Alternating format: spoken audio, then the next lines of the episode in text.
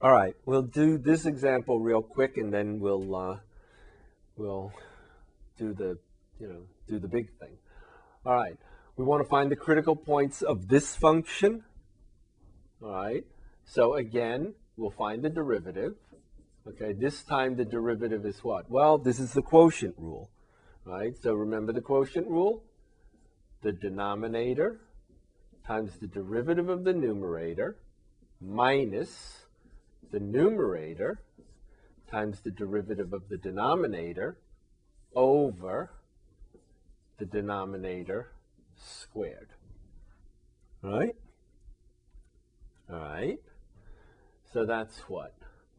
x minus 1, right, minus x minus 2 over x minus 1 squared, right? So that's what? x minus x is 0 x's. So we have negative 3 over x minus 1 squared. Hmm. Hmm. Well, what are we going to do for critical numbers now?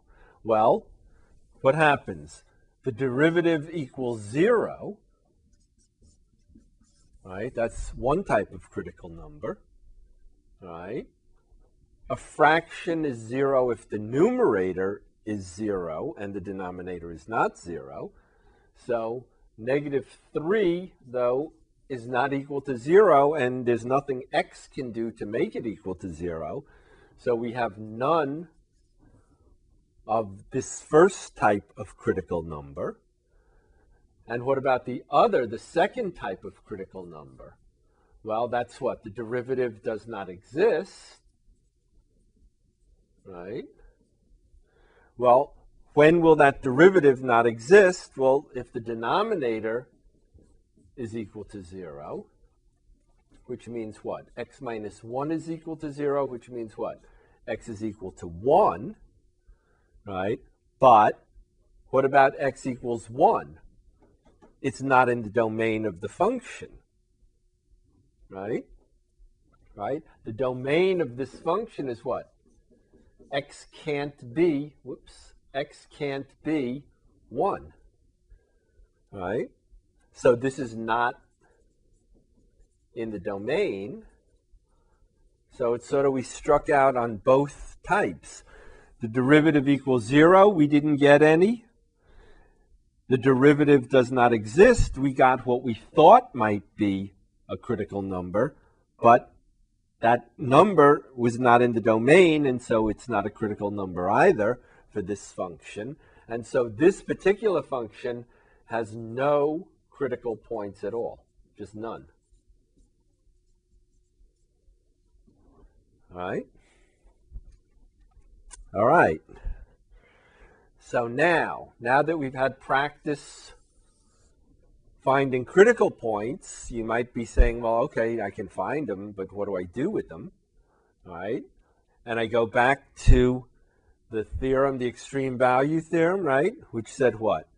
Remember the extreme value theorem? I'll just write it again real quick.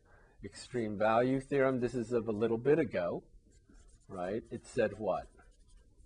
If f of x is a continuous function on a closed interval, then what? Do you remember? Continuous function, right? No jumps, no holes. On a closed interval means what? Has both of its endpoints. Yes? Then what? Then f of x has both a maximum and a minimum. Right? All right, and what we're going to do now is talk about how to find the maximum and minimum for a continuous function on a closed interval. Okay, so this is the procedure. This is the procedure for finding the maximum and minimum, okay, of what? Of a continuous function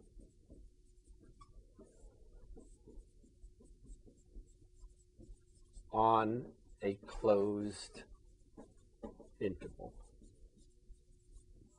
Okay, so I'll call the closed interval AB.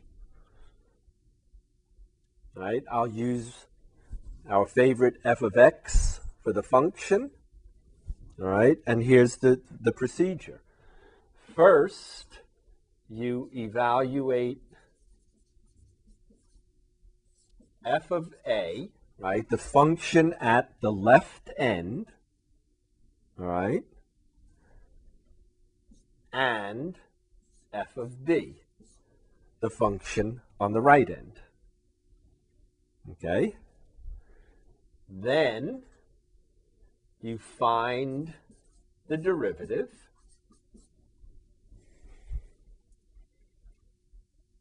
Okay?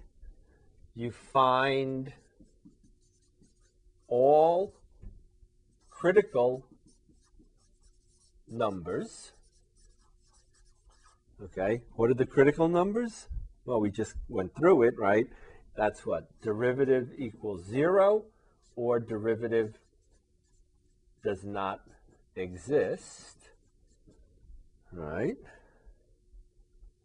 Then the fourth step is find all critical points.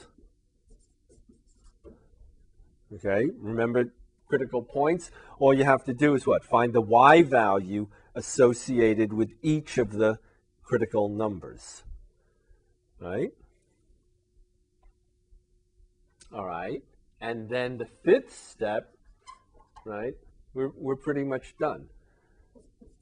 The largest y value, right, among f of a, f of b, and the critical points, right, the largest y value is the maximum. Okay? And where do you think the minimum is? Well, right. The smallest y value is the minimum. All right?